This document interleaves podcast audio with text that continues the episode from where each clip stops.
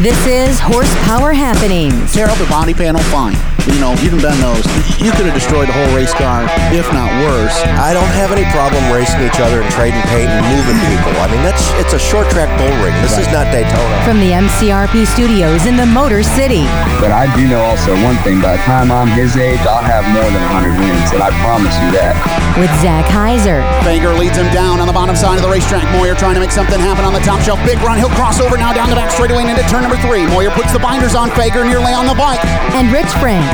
Any progress, Zach, that they made on the last stop, they ruined on this one. So now they're really trying to get this thing off the ground. From the Motor City Racing Promotion Studios. Hey guys, this is Ford Hahn. This is three-time dirt car UMP National Champion Rusty Schlenk. This is Bobby Santos. This is Travis Stemler. This is Travis Braden. This is Andrew Scheid. David Melke. Josh Fry. Ryan Ruhle. And this is Horsepower Happenings.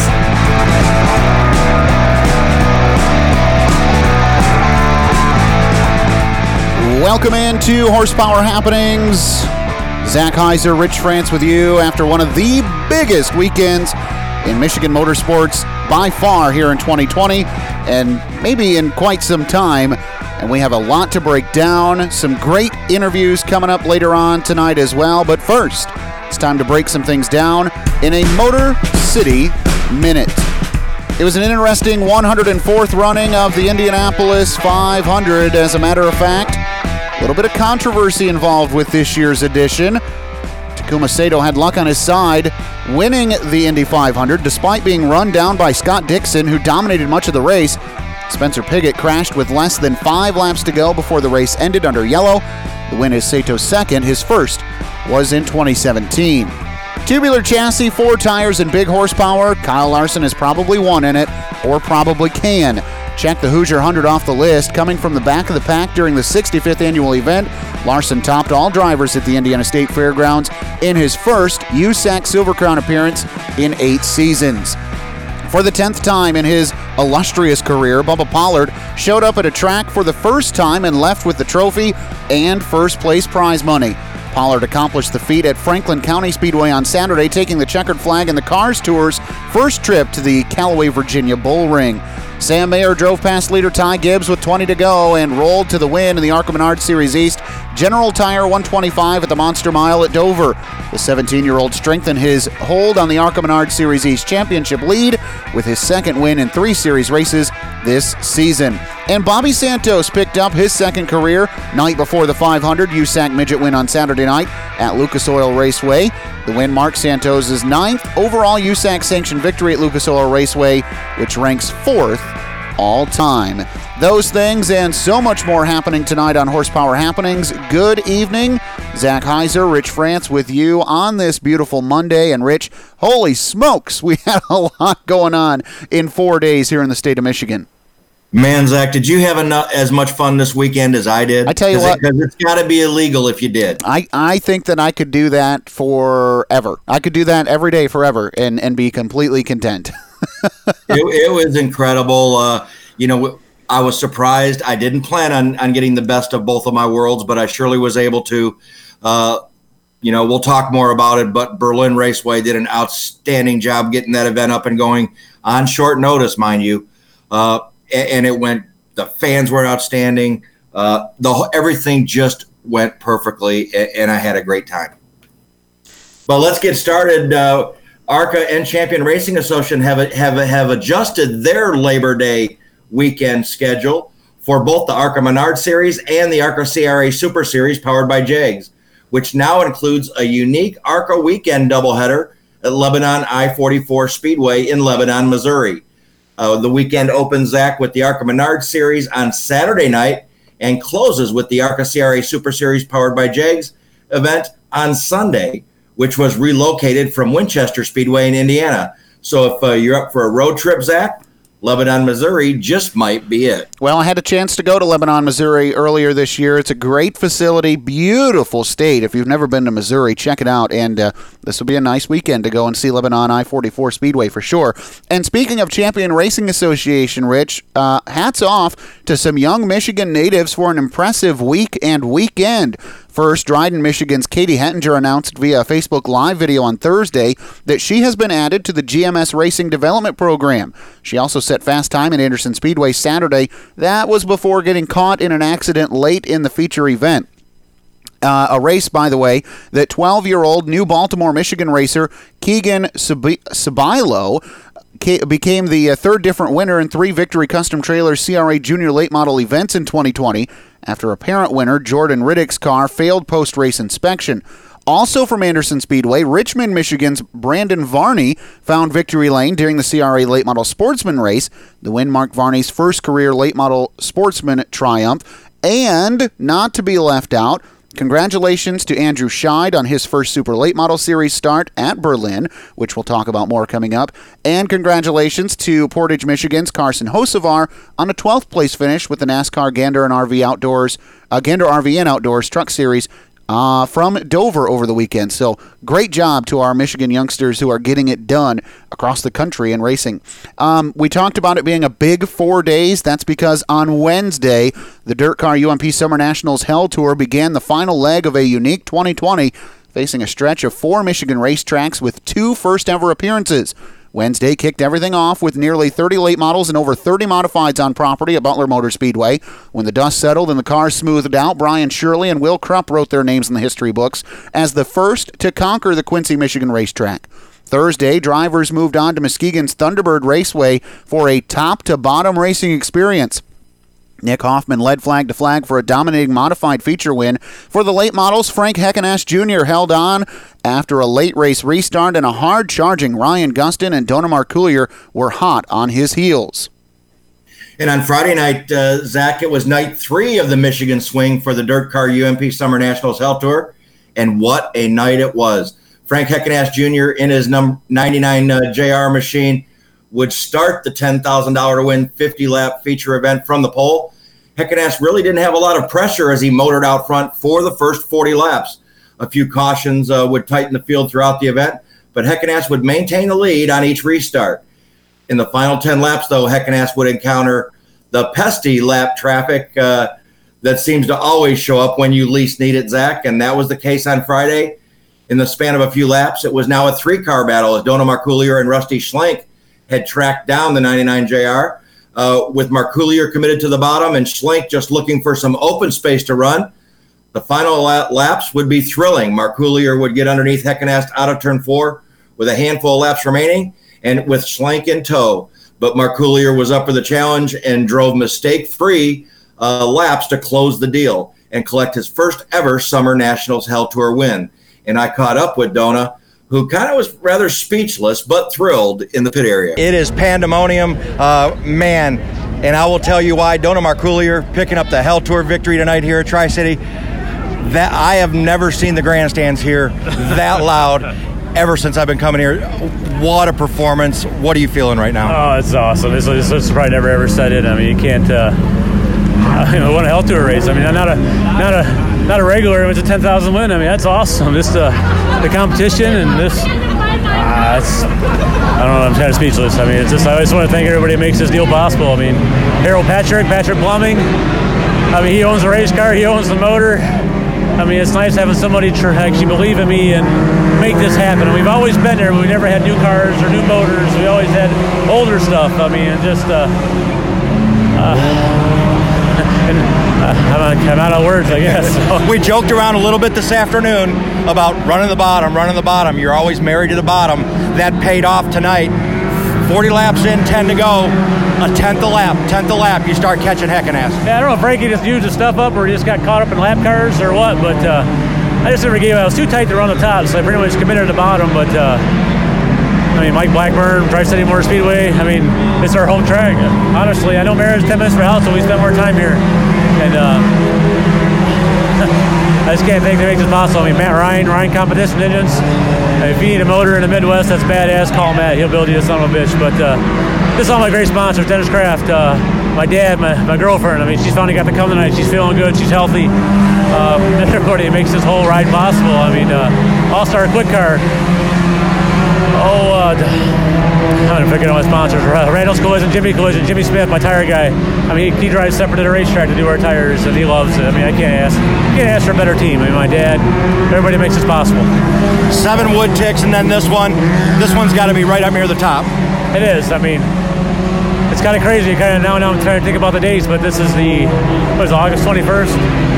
Like, since my grandfather's passed at 13, we've always won on his birthday, and it's either today or tomorrow, and we actually pulled it off again this year, so I don't know if that's got something to do with it, but he's been a great part of our head. He's why we're racing. I mean, he started back in the 50s, and we don't give up. I mean, we got the hardest working crew. I mean, we work full-time jobs. I mean, we bust our ass, and we make it right. I'll tell you, I'm glad I was here. That was an impressive performance. We're going to let you go play with your fans and friends now. Sounds good, guys.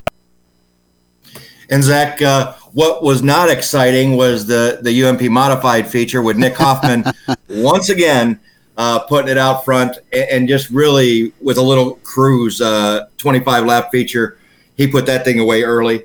So Dona got a huge win, and we'll see what he has to say after a couple days to process this win later on in the show. Saturday, Zach, the Illinois drivers were back to domination at Merritt Speedway for the first time ever, for their first ever Hell Tour wrap-up at the Lake City Speedway, starting alongside Kurt Spalding. Mount Carmel, Illinois native Will Krupp held off a late race charge from Nick Hoffman to go to victory lane. Then Jason Fager led the field of late models to the green and worked through cautions and red flags to win over Ryan Gustin and Dona Marcoulier. Well, with that, Rich, Brian Shirley was crowned the overall Summer Nationals champion. Gustin was awarded the Champions Week championship. And for the Modifieds, well, they still have 3 races remaining on their national tour schedule, including 2 events this weekend from Cedar Ridge Speedway and then a final event in October from Kokomo. And not to be forgotten, Rich, fans of sprint car racing were treated to a whale of a show Friday from I-96 Speedway for the season finale with the Great Lakes Super Sprints. Heading into the event, Jared Horseman held a 108-point lead over Ryan Ruhle, a tough deficit to overcome, but mathematically possible. Ruhle and Horseman were very close in qualifying, with the 2017 Great Lakes Super Sprint Series champion out-qualifying Ruhle, and then it all started over again when Ruhle went out and won his heat race to begin the process of reeling in Horseman. The Lima, Ohio driver answered back, though, with a last-lap pass for the win in his heat race later on. All Horseman had to do was take the green flag to wrap up the 2020 championship, which he did. The 24 laps that followed were unimaginably competitive. 2018 Great Lakes Super Sprints champion Dustin Daggett, he jumped out to the early race lead. At one point, a potential challenge was mounted by Ruhle before lap traffic killed his momentum at the halfway point. A caution flew for a spinning Troy Chahowski on the front stretch. Following the restart, Daggett again jumped out to a sizable lead over Ruhle. Then, coming off the fourth turn, Sparta, Michigan's Andrew Scheid became a victim of circumstance, getting pushed hard into the front stretch wall off turn 4 and flipping into the catch fence. Scheid was uninjured, but the red was displayed in the process of getting Scheid's car out of the fence. Took nearly 20 minutes, something that clearly took a toll on the Hoosier Racing tires powering the top 5 cars. On the restart, it appeared as though Daggett would drive on to victory lane and the podium would remain unchanged. That was until Rawson, Ohio native Ricky Peterson found the inside line of I-96. Peterson quickly got around Max Stambaugh on the restart and challenged Ruhle immediately down the backstretch. After dismissing Ruhle from the conversation, Peterson locked on to Daggett. After cutting his lead to just 0.3 of a second with 3 laps to go, Peterson had the lead with a tight slide job coming to 2 to go and simply drove away for the emotional win. I had a chance to catch up with Ricky Peterson back pit side after the race was over. Great Lakes Super Sprint Series finale, and what a show that was put on here at I-96 Speedway. And I think Ricky Peterson might get renamed The Show after the performance tonight. I want to talk to you a little bit more in depth about what happened. You're running top 5, doing okay, before Andrew Scheid gets in the fence. Red flag, sizable red flag. We're talking probably 20 minutes. Your car was completely different after the red. Talk to me about what changed and what you found with those final 8 laps. We were okay before the red, and you know, I mentioned this is a new car that we brought here tonight, and your first feature with it. So, you know, really only have, I don't know, 40 laps on the whole car. So The first, I don't know, 15 laps of the feature, I was kind of becoming, one with the car, and I felt like I was getting better.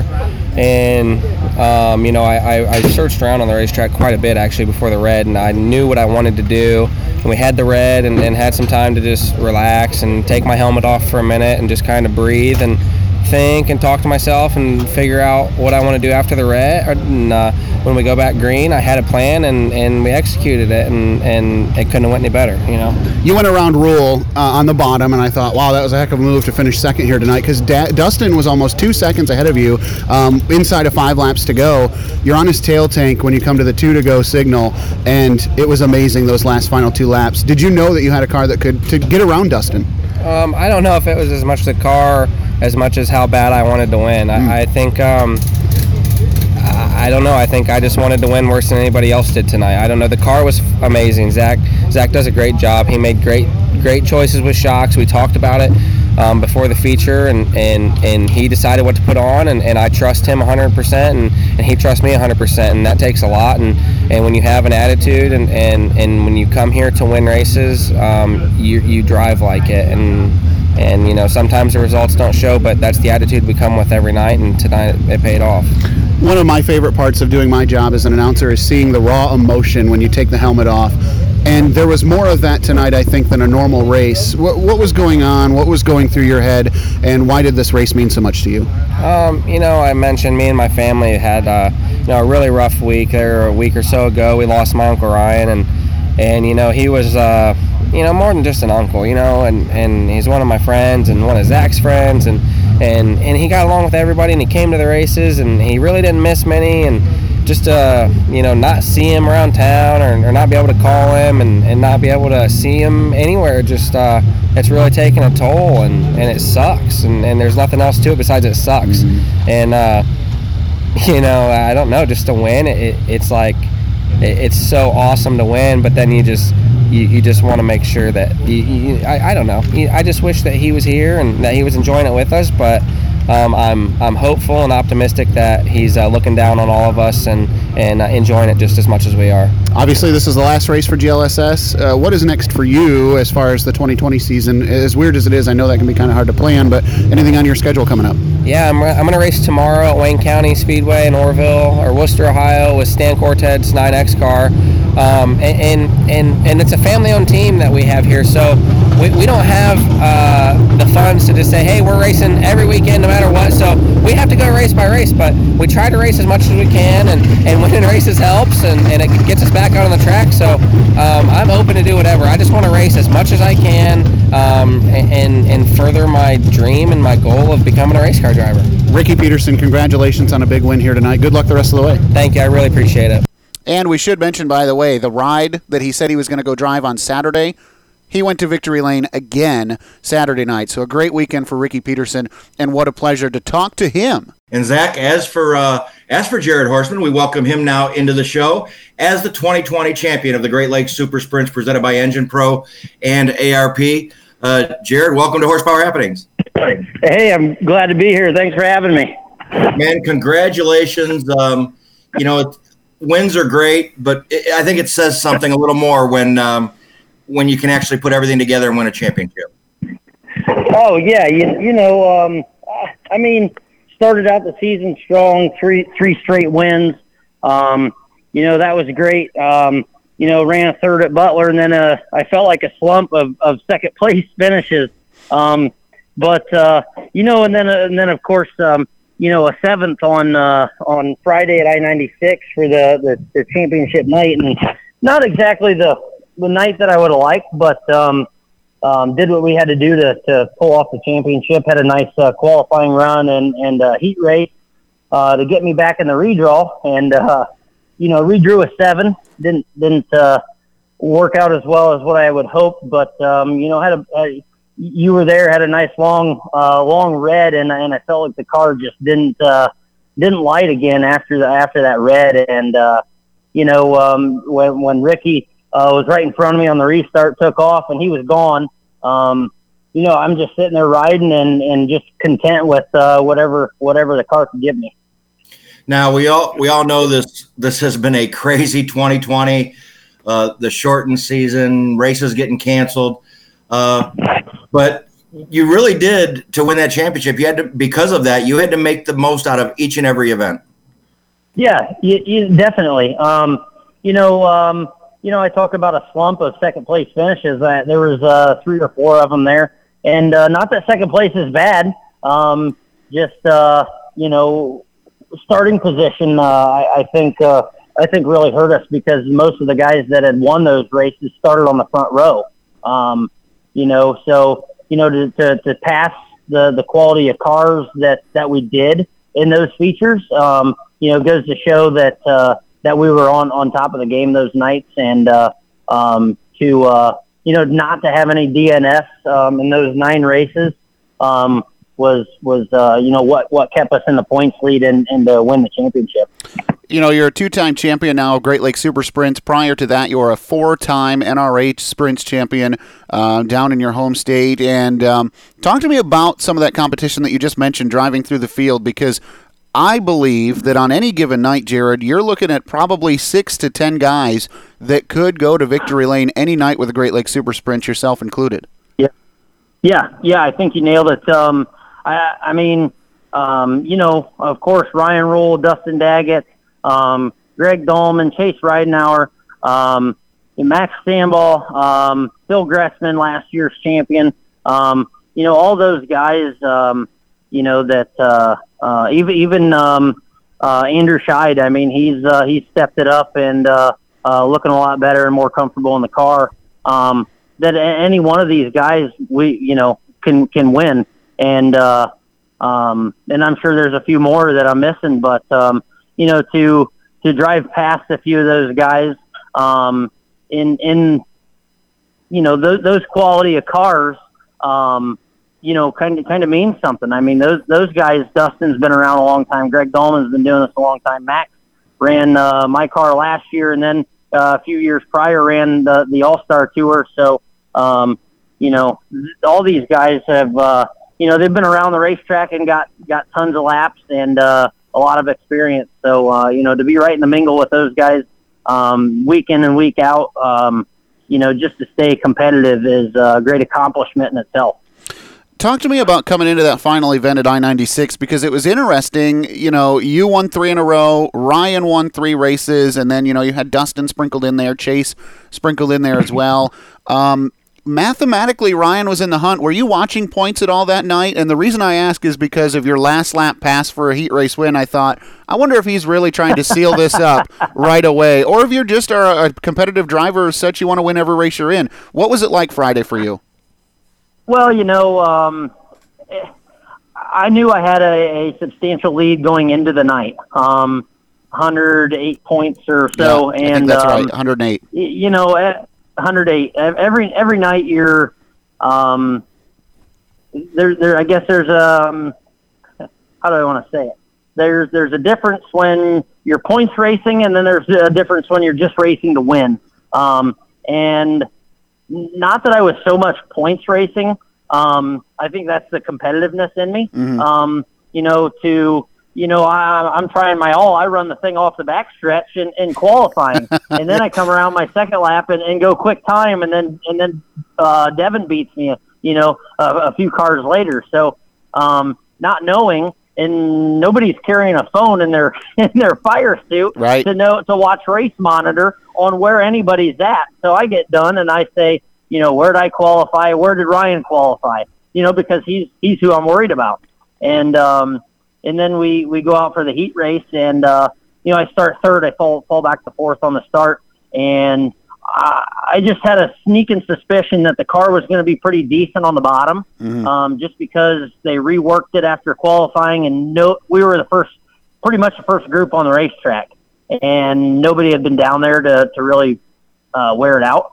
Car was really good through 1 and 2, lacked a little drive off of 4, and for the last lap pass around Phil, wasn't necessarily a seal the deal for the championship, but the points are in the back of my mind. I got a good car. I'm going to make the pass, and it gets me in the redraw as well. It keeps me in the redraw. Yeah, so, and you know, going in, right, we knew that Ryan had won his heat race, so if you're watching the points, you know, and then if you match him, all you got to do is start. Yeah. So I was in the tower, I'm going, I wonder if that was what the intention was, because it was, from where I was sitting, Jared, it was a huge move into 3 and 4 for a heat race win.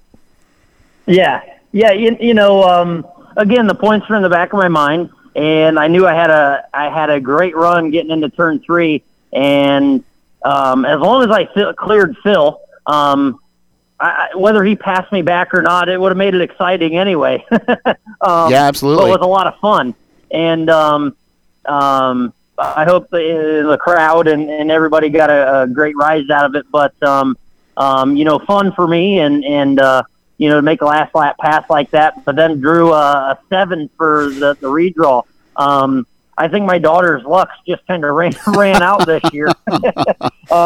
Redrawing the first few nights when we win on the front row, you know, it's I shouldn't say easy, but it's you know, when the car's in clean air and everything works right, things seem to go pretty well. But you know, to start 7th, I'm up to 3rd or 4th or 5th, you know, on the restart there, and then we get a long red and. Again, I come in and the left rear tire's at 3.5 pounds, the right rear's at 6.5 pounds, and the car just flat didn't work.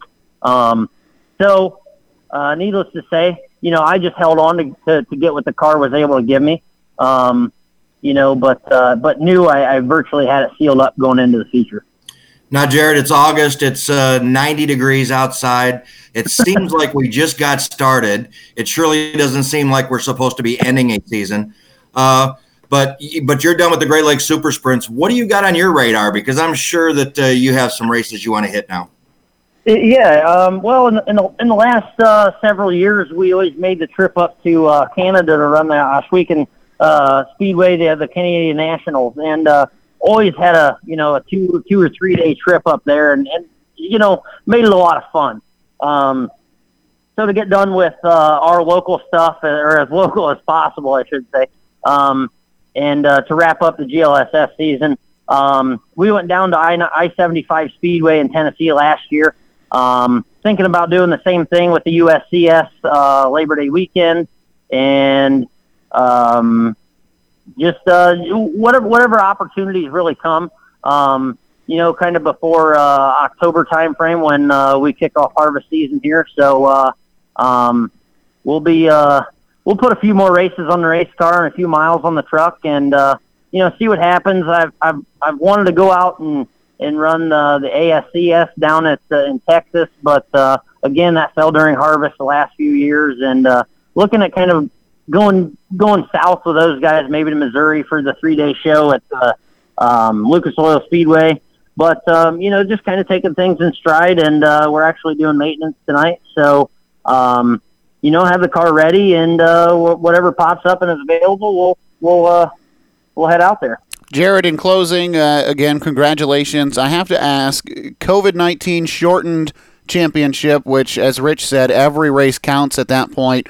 2017, your first Great Lakes Super Sprint Series championship. Where do those two rank each other? You know, of course, with the season being as short as it is, you know, I've got to throw every championship that I've ever won at the top. You know, there's been a lot of neat races that we've won, and so on and so forth. But any championship that you can come out on top, you know, with again the quality of car and so on that we race with every week. You know, it's they're always at the top.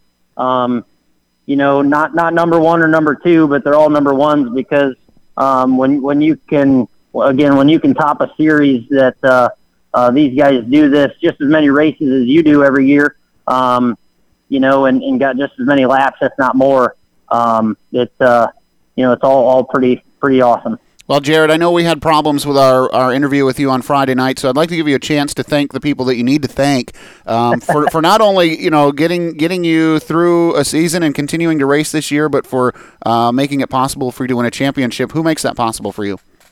Yeah, definitely. I mean, I got Dan out here with me in the shop tonight, and of course my my wife and two daughters putting up with this whole deal and a lot of time and effort that it takes, and my dad and you know, all the military. Josh Greenwood, he's helped me for the last few years, and he's off fighting for our country now. And you know, got to thank all those guys for keeping us free, but most of all, the sponsors on this race car. M&W Construction, T&D Interiors, Nipsey Brother Tire, Vorse Paving, of course, Schaefer's Oil, Audubon Concrete Solutions, Miller Construction, Audubon Lumber, Miller Precision, Scott Miller Trucking, Troy Ramp Construction, Redeck of Northwest Ohio, Team and Tree Service, Creative Edge Cabinets. I mean, the list goes on. You guys see this race car at the racetrack. And of course, without their support and their back helping me out, it's this wouldn't be possible. So, gotta thank everybody behind this race team. Well, Jared, thanks for joining us tonight. Congratulations on a championship, and good luck. And with Zach, we want to thank Jared for joining us tonight. Hey, once again, congratulations on his 2020 Great Lakes Super Sprint Championship. But Zach, a couple of weeks ago, I don't think anyone would have guessed that Berlin Raceway would be holding their first event of 2020 this past weekend. But that's exactly what happened, and it was the traditional 9th Annual Icebreaker 100 that was on tap for the super late models on Saturday night, and it was a face we don't see much behind the wheel these days who kicked things off as Terry Seneker, who took over the controls of the Lee Van Dyke number 24 machine for this event, set fast time for the 25-car field. Seneker would then proceed to draw a 12, Zach, for the invert, so put him way back in the field. Dave Zagajski and Joe Bush would lead the field to green, and it was Zagajski who would pick up the race lead early. But by lap 7, it was the 17-year-old youngster from Coopersville, Evan Schotko, who would put his number 22 machine out front. A major incident in turns 3 and 4 would bring out the red flag on lap 16, as several cars running mid-pack would be collected, ending the night for most involved. On the restart, Schotko would shoot back to the point. Two competition cautions were used during the event, but Schotko was up for the challenge on each restart, holding off challenges and driving away late from Boris Yurkovic and Brian Bergacre. Schotko would pick up his first ever icebreaker win and the fifth of his young career at the Berlin Raceway. And Zach, like he is going to need to fall back on it, the win also gives him a guaranteed start in the Money in the Bank 150 coming up on September 12th. I caught up with Evan in Victory Lane to discuss his performance. Well, down here in Victory Lane at the Berlin Raceway, and caught up your winner of the Icebreaker 100, Evan Schotko. Man, what a car you had tonight. Picked up the lead early and then just kind of walked away from the rest of the way. Yeah, you know, I think it was like driving a Cadillac. You don't get a car that good that often, but you know, it means the world to me to be at a field like that with Terry Seneker, Boris. I mean, everybody was here, and you know, I managed to pull this one off. You know, hats off to them though. I mean, they're always the best wherever they go. It just means a lot to beat them. You didn't have it easy. They had the competition caution, so it closed things back up a few times. Zagajski, Yurkovic, a couple of times you had to fight them off, and they just didn't have it. Your restarts were awesome tonight. Yeah, thank you. No, it definitely wasn't easy, but controlling the restart helped a lot. So, you know, I could get the jump on them or whatever and hopefully clear them down in turn one. But, yeah, I mean, car was great. I can't thank all my crew and family enough. Your fifth super late model win. You are locked into the Money in the Bank 150 in a couple weeks. Not like it matters, but is that a little bit off your shoulders that, you know, hey, no matter what happens, we're in that race? Right, yeah, you know, sometimes you have an off night or whatever, and, you know, it's exciting that we're at least going to be able to start the race. This is a really good car. I'm really happy about it. You know, we just wrecked our primary car. This is the backup. So, you know, I feel pretty good about it going into the Money in the Bank. Well, congratulations. Who all helps you out in this car and makes it possible for you? Thank you. I'd like to thank Benton Baker, all my crew, everybody, family. I mean, we spent the last week working on the primary car, backup car, got them both done for tonight. I mean, these guys work their butts off. I can't thank them enough. So, yeah, just thank you to all them guys. All right, that is your Icebreaker 100 winner at Berlin, Evan Schotko. And Brian Bergacre was able to get by Boris Yurkovic in the closing laps for the runner-up spot, and I tracked down Brian to get his thoughts. Well, back in the pit area following the Icebreaker 100 at the Berlin Raceway, catching up with your second-place finisher, Brian Bergacre, and, man, you kind of got mired in that third, fourth, fifth-place spot for most of the run, and then, you know, you're able to get Yurkovic real late. Yeah, we kind of riding there in the middle once we got up to fifth there and trying to save some tires. We knew the competition cautions were coming if we went 30 laps there, so trying to save some tire for the end. And hopefully we had something for the end there. And we saved some, but we didn't quite have enough. You know, we got Boris right there at the last lap, but that was fun racing with him. You know, we haven't had, I think we've all talked about this at one time or another, we haven't had a lot of racing this year. Does that kind of hurt you when you walk into a big race like this where there's so much competition? Yeah, it does, I think, you know, especially somebody in my shoes where I'm mostly an outlaw driver. You know, these template cars drive different, they handle different, the changes are different. So to get a car to go, you know, finish second in this race, that's a win for us today, and you know, we'll come back next week, see if we can actually get one. Who all helps you out on this car? I got to thank Brian Clay, he's the car owner, and Central Transport for all their help, and Sweet Manufacturing, Ernest Performance, Seneca Performance, and Michigan Marking. Well, nice second place run. I'm assuming we're going to see in a couple weeks at the Money in the Bank 150. Yeah, for sure. Thanks. All right, thanks, Brian. And Zach, racing action in other divisions that took place on Saturday night. Tim DeVos and Scott Root won the inaugural feature events for the new limited late model class at the Berlin Raceway. Kyle Toppin and Josh Fry won in the sportsman class. And Case Roloffs and Cole Roloffs picked up wins in the four-cylinders. So, Zach, a great time had by all at the Berlin Raceway. I do want to thank Nick Rice, Nick Messman for their hospitality on Saturday. Berlin officials did an incredible job getting this event up and going and off the ground. And we'll talk more with the youngster Evan Schotko about his weekend coming up after this break. You're listening to Horsepower Happenings. When the call sounds from race control. Hello, yellow, yellow, bottom of one. Yellow, yellow, yellow, bottom of one. Top Motorsport Sanctions rely on the elite team of industry professionals from Motor City Racing Promotions to respond. Highly trained men and women in uniform systematically arrive on scene with their advanced fleet of safety vehicles equipped for the toughest jobs. Hours of annual training and practice are executed with precision as the task is rapidly performed in unison. Each official on the MCRP safety team is SFI certified in short track incident response and demonstrates a comprehensive background in motorsports, firefighting, and emergency medical services. It is their own appreciation of this sport and its growing need for professional motorsports rescue that has been the catalyst behind MCRP Safety Team's impeccable portfolio. For more information on Motor City Racing Promotion Safety Team, log on to motorcityracing.co and look for the MCRP badge at a track near you. You know, racers know, right? So you know how much things cost, you know what sort of quality you want, and you know the items that you're going to need to make your team successful. Hubco Manufacturing has you covered. You need a lift. They've got them. For $925, that's it. That's the lift. Lines, cylinder, pump, fittings, custom paint if you want it. You can have it, hubcolifts.com. Maybe you need the lights that hang off the back of the trailer so you can actually, I don't know, see what you're doing on your race car at the racetrack. Hubco has you covered. iRacing driver in the off-season, you want to be able to take your real steering wheel and play some iRacing?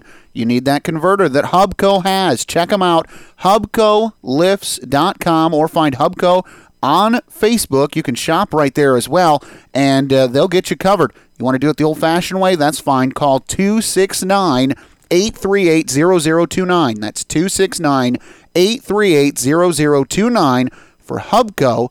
Luke Hubble will get you taken care of. This is 2019 Merritt Speedway Modified and Late Model Champion, David Melke, and you're listening to Horsepower Happenings.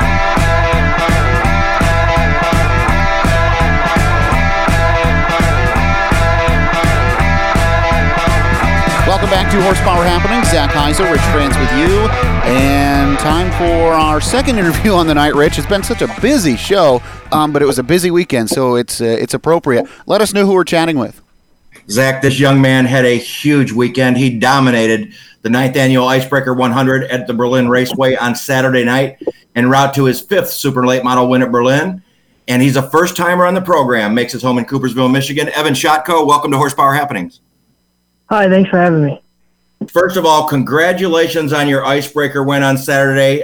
Please tell me it wasn't as easy as it looked, because that car looked pretty awesome all night long.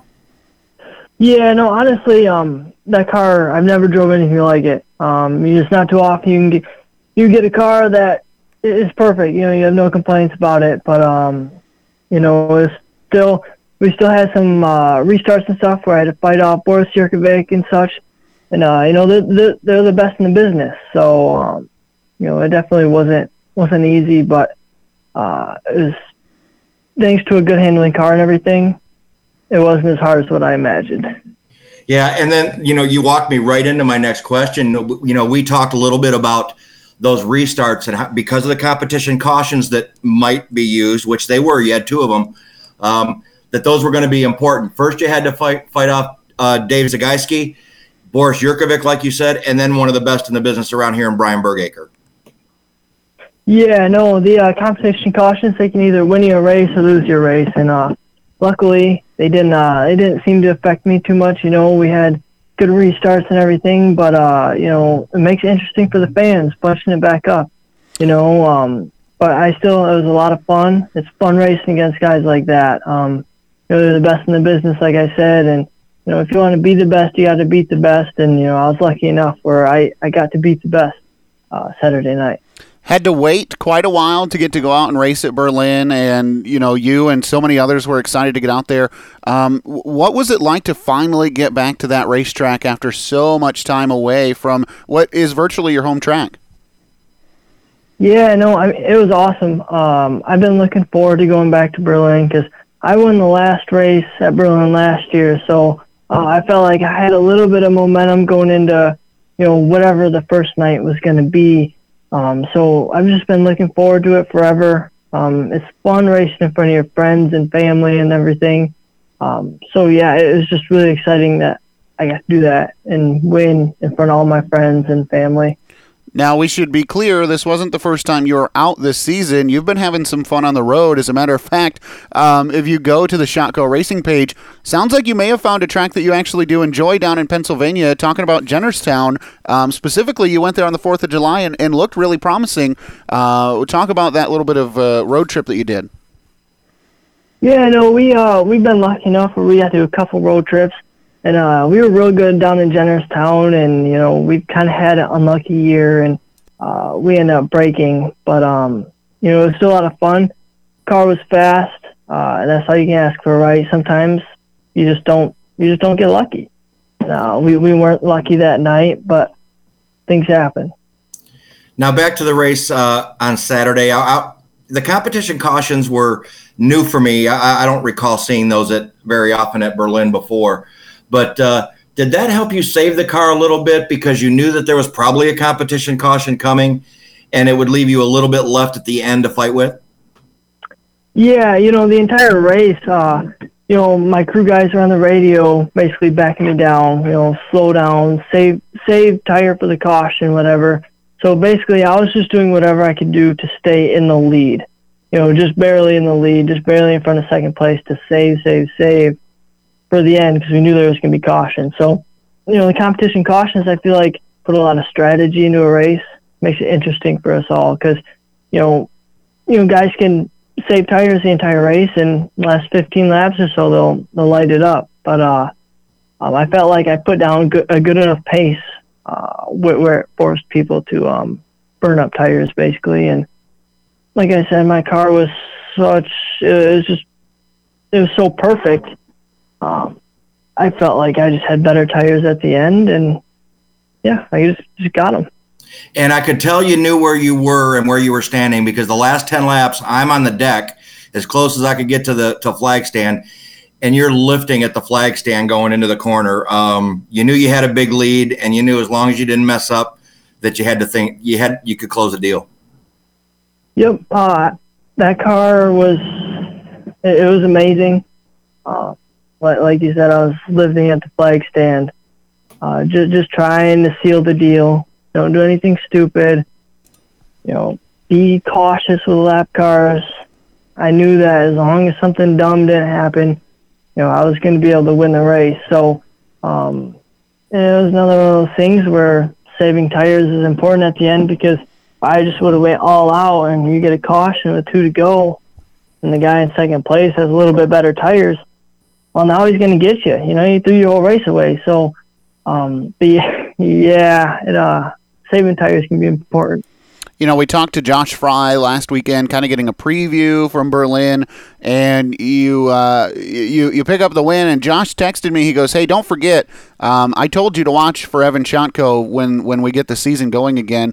What's it like to have people kind of looking at you now and go, okay, this kid's been to victory lane, you know, the last two times we've been here at Berlin. How's your confidence level now for the next few races that you've got lined up? You know, obviously, I'm pretty confident in everything, but there's a difference between confident and cocky. I do my best to stay humble and stay true, because I mean anybody at Berlin can win. It was such a good field of cars. I mean, I feel good going into next week, but by no means do I have, by no means am I overconfident.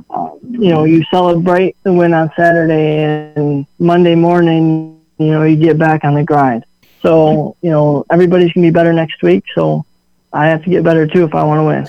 And speaking of next week, we're going to do this all over again. 100 laps, $5,000 to win, just announced today. Easy enough to say. You've been there before, and it was just a couple days ago. Right. I'm just super appreciative of Berlin Raceway being able to put these events on. I feel like Berlin is going to end up losing money on this whole thing, just being open for a couple races. So they're really doing it for the racer, and I just want them to know that I really appreciate it. Well, Evan, we appreciate you being on the show tonight. Congratulations on the win, and good luck the rest of the way, Evan. Maybe we'll get a chance to talk to you again here. Yeah, all right, thank you. All right, we have to take a break. When we come back, we'll talk to another driver who picked up some big change over the weekend, this time on the dirt. Dona Marcoulier coming up on the other side. Don't go anywhere. You're listening to Horsepower Happenings. If you're searching for a weekly podcast that features local results, news, and insight, then your search stops with Horsepower Happenings. Every Monday night, Zach Heiser and Rich France break down the week in motorsports, from NASCAR to the world of outlaws. Then they go over what's happening in the Great Lakes region. Plus, they sit down with industry professionals, including drivers, car owners, track promoters, and more. Find a complete broadcast schedule and more information at horsepowerhappenings.com. And follow Horsepower Happenings on Facebook, Instagram, and Twitter. When the call sounds from race control. Hello, yellow, yellow, bottom of one. Yellow, yellow, yellow, bottom of one. Top Motorsport Sanctions rely on the elite team of industry professionals from Motor City Racing Promotions to respond. Highly trained men and women in uniform systematically arrive on scene with their advanced fleet of safety vehicles equipped for the toughest jobs. Hours of annual training and practice are executed with precision as the task is rapidly performed in unison. Each official on the MCRP safety team is SFI certified in short track incident response and demonstrates a comprehensive background in motorsports, firefighting, and emergency medical services. It is their own appreciation of this sport and its growing need for professional motorsports rescue that has been the catalyst behind MCRP safety team's impeccable portfolio.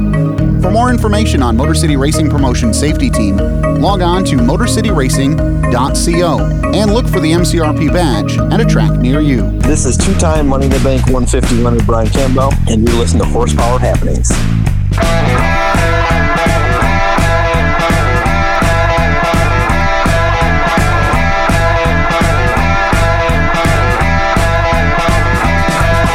Welcome back to Horsepower Happenings. Time for the nightcap. Dona Marcoulier joins us. Rich, we had a chance to watch him. Well, not we. I had a chance to watch him on Saturday, have an impressive run. But you, Rich, got to see the historic run on Friday. Gosh, Zach, an outstanding weekend for this gentleman, headlined by that monster win on Friday at Tri-City Motor Speedway in the Dirt Car UMP Summer Nationals Hell Tour event.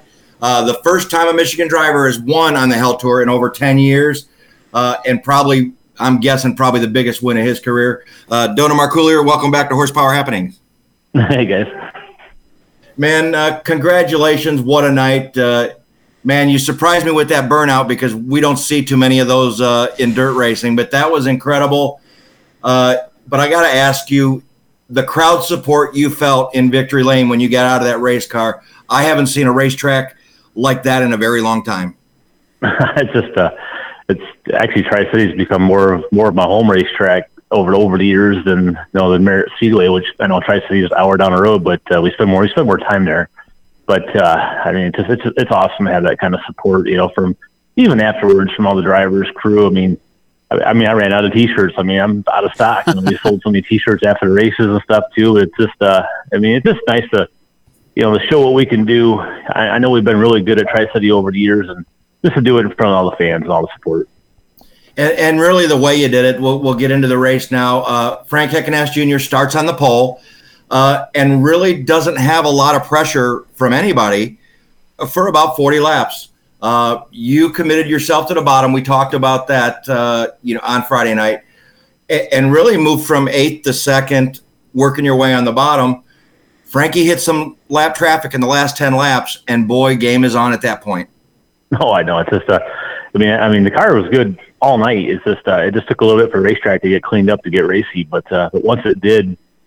I mean, it just really showed how good the car's been. I mean, we've been busting butt. I mean, we've changed motors, we've changed bodies. I mean, heck, we took last weekend off. Basically, we raced Friday night, but we took Saturday off just to prepare ourselves for this week. I mean, we put a new body in one of our cars, we changed motors in one of our cars, and I mean, we never stopped working on tires just to have everything done. I mean, we had all of our tires done for the weekend before we even went and raced Summerburg. Just the effort the whole team puts in, you know, you know, Jimmy Smith, my tire guy, you know, longtime friend. I've known Jimmy since I first moved to Holton Lake back in, when I was just a, you know, 7-year-old kid, you know, and Derek, my main crew guy, he's here every weekend. I mean, he's from the Owasso area, and he drives up every weekend to drive the toter, and just, I mean, just great help. My girlfriend, my dad, all the support. You know, my boss sure let me have those 3 days off just to be able to go racing and stuff. It's just, I mean, everything's clicking. I mean, Bub Patrick, you know, I've known Harold. I know his real name's Harold, but I've known Harold for a lot of years. I drove his modified. It was always a green 29 car. He always owned a modified. And then over the winter, he just kind of came to me and wanted to own a late model and wanted to do it with us because he believed in us. And, you know, he bought us a nearly new Black Diamond, and they actually bought us a brand new engine. That motor that was in that car, that was only the third night out on that motor. I mean, I've never had equipment like this in my life. I've always had older cars, older motors, and just to have the support and just to show what we could do. Dona, take us back a little bit here, and you know, obviously, Rich talked with you in Victory Lane, but at a track like Tri-City, I think some drivers would be concerned starting maybe outside of the top five, like you did. But obviously, you know that track very well. And what was your level of confidence going into that race, knowing where you started and knowing what kind of competition was ahead of you? I mean, I've raced Auburn for years. Even back before they were UMP and stuff, and it's like a lot of Michigan racetracks. They've always had that point by average stuff. So if you ran good, or if you won the week before, the best you could start was 12th. And I mean, pretty much my whole racing career at Tri-City Motor Speedway, the best I got to start was 12th, and it just shows you how good that place is. I mean, it's a place where it starts out slick and it gets slicker and slicker, but it's always been racy, and that's one of the reasons why I've always enjoyed going there, because you could always pass. And it just worked out, just knowing the place. I mean, I know we kind of married at the bottom just because the last few weeks we've raced there. That's kind of where the groove has been. But I really felt like, I mean, when I came through there, I mean, I passed top, bottom, middle. I mean, the car was really comfortable, and just, I mean, really just the way Tri-City is. I mean, it's racy. It's slow. I mean, it's not hard on equipment. Even after doing a couple donuts, I mean, our tire still looked like new. I mean, after we came home and stuff, I mean, we actually ran the left rear. The same leffer all Saturday night at Merritt, and it's just a great facility and great fans. In the closing laps, you get within striking distance of Frankie, and you know it's Frankie, you, and Rusty, and what a threesome to have at the front of Tri-City. Were you surprised when Frankie started leaving some bottom open? I mean, when you were watching him go into the corner, did you know that you were going to have some room to strike there? Were you pretty confident you'd be able to get around him? It just goes back to Frank and I just being really good friends. I mean, I've got to know him and his family over the last, I don't know, 7-8 years. I mean, actually, my own personal car that I own, the car I've been running, my older car, is actually one of his old ones. I actually went down there 2 years ago and bought a car from him, and we just had a great relationship. Actually, just before the feature, nobody had a 40 in stock at the tire shed, and I actually had to run down and I bought a tire from Frankie, you know, just before we went racing, you know, at Tri-City. And he's always you know, whatever's mine's his, whatever, you know, whatever his is, we have a great relationship. I mean, we don't have any issues. We don't help each other race. We don't pinch. You know, we just, like he said he's seen a red nose, and he gave me room. And, you know, it's just a lot of respect that I have for him and his family for racing everybody clean. So. And to be more specific for anybody that wasn't there, that lap 43, you get underneath him on the bottom coming out of turn 4 with a very sweet move, like Zach said. But the only other problem is you're bringing a 3-time UMP national champion with you in Rusty Schlenk. It wasn't over yet. Yeah, I mean, I was just really focused on hitting my marks. So the place is so slick. I mean, I looked up, I don't know, halfway through and just kind of seen how many laps are down, and once I seen the flagman with 5 to go, I mean, I didn't even look at the scoreboard or nothing. I just made sure I knew if the car was good enough, I had enough traction where, you know, my stick guy was giving me, you know, every lap it was getting bigger and bigger and bigger. So I knew we were pulling away by 4 or 5 cars. So I mean, I felt like it was mine to lose as long as I didn't have a mechanical failure or screw up as a driver. You know, Rich mentioned it in the opening, and it's been really well documented. You become the first driver in over 10 years, going back to July of 2010. You become the first Michigan driver to win with the Summer Nationals Held Tour. Does that hold any merit to you? Does that hold any weight in your heart on how hard it is to race against these guys and what you actually did accomplish on Friday night? It is actually. I mean, honestly, I won that McKinley race last year at Merritt for a $10,000 win. And, I mean, any Michigan guy or anybody who races around here, like when the Summer Nationals fired up, I mean, it's a different atmosphere. I mean, like how I explained even like, you know, Joshua Joyner, who was running around dirt on dirt. Like these are kind of like our crown jewels for us. I mean, we're not big time racers where we go run Eldora or, you know, Knoxville and stuff like that, 'cause we just can't afford it. But when the Summer Nationals come up here, it kind of levels you off and it kind of can show you where you're at. And I know we've been working hard, and you know we've stepped up our program. I mean, without you know Patrick Plumbing and you know Dennis Craft Construction, you know Jimmy's Collision. I mean, even you know like Matt Ryan, my engine builder. Since I got hooked up with Matt 4 years ago, I couldn't ask for a better friend. I mean, he's even yesterday. You know, we're out in the shop just getting stuff cleaned up, and he calls and talks, and and he was at Thunderbird, you know, supporting us for track support, and just to have a guy like Matt. I mean, I would, if I lived closer or if we were closer, I'd probably go to lunch once a week with them. But it's just, we got great people.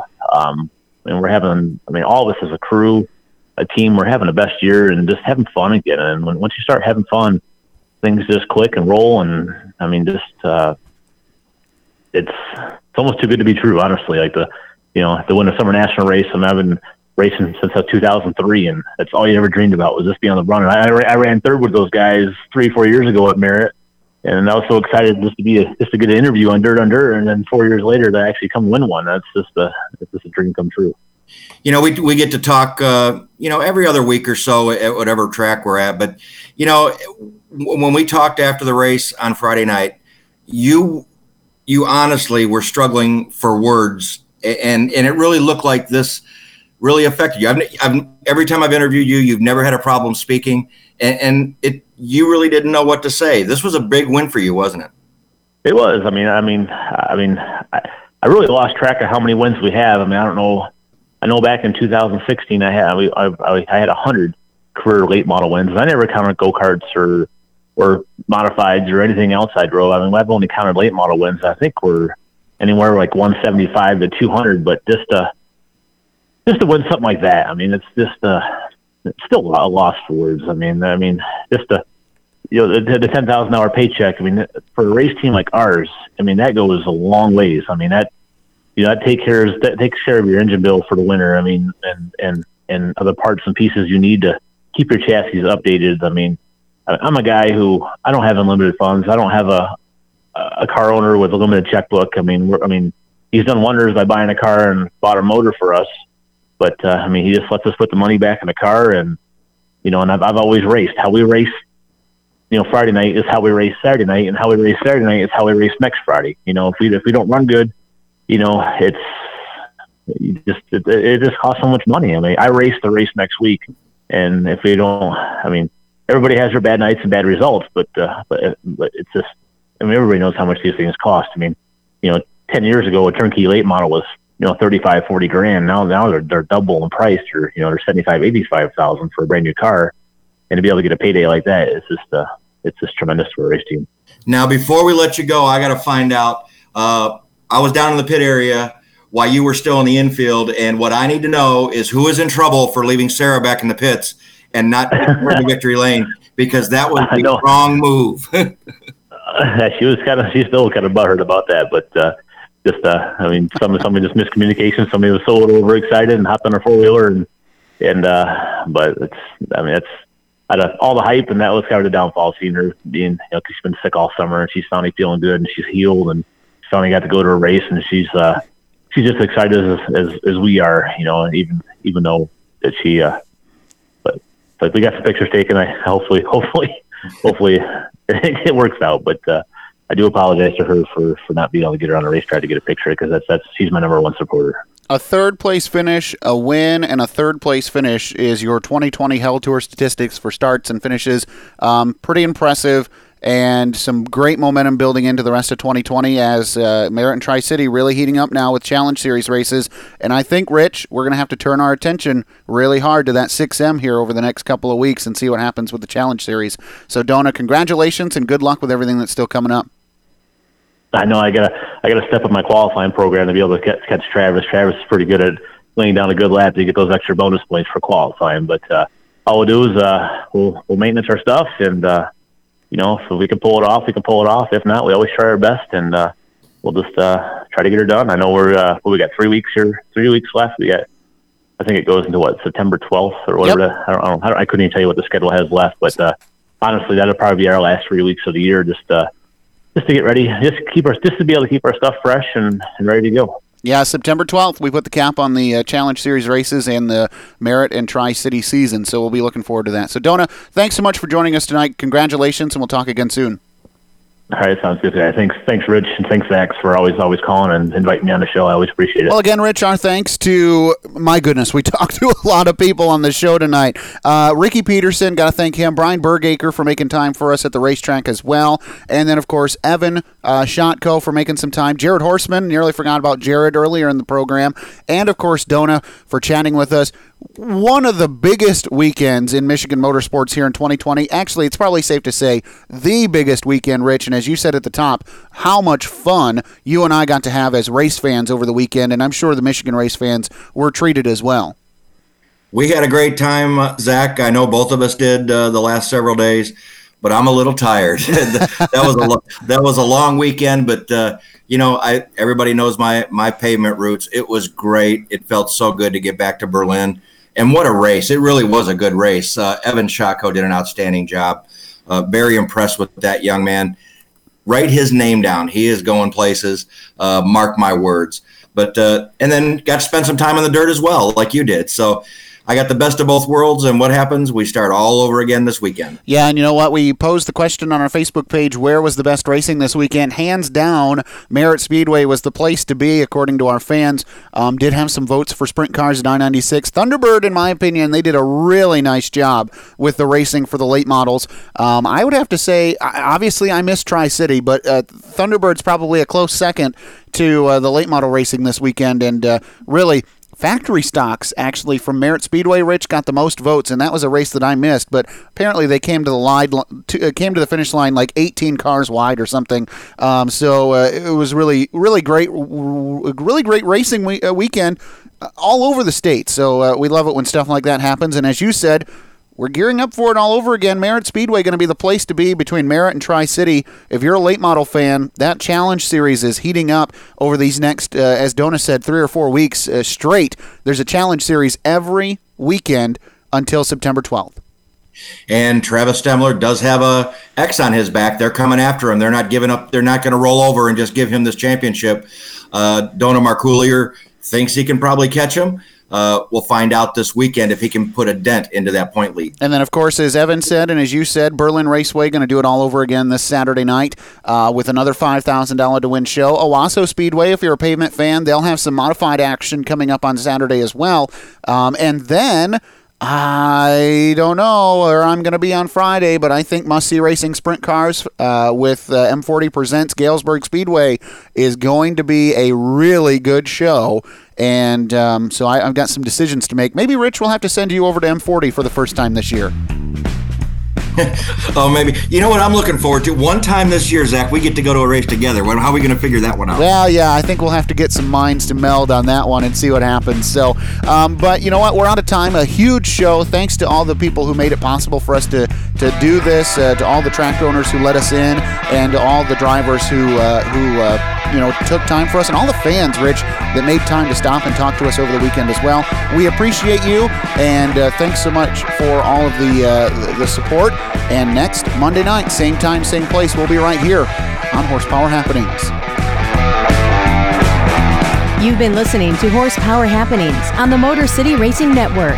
Catch up on past episodes by logging on to horsepowerhappenings.com.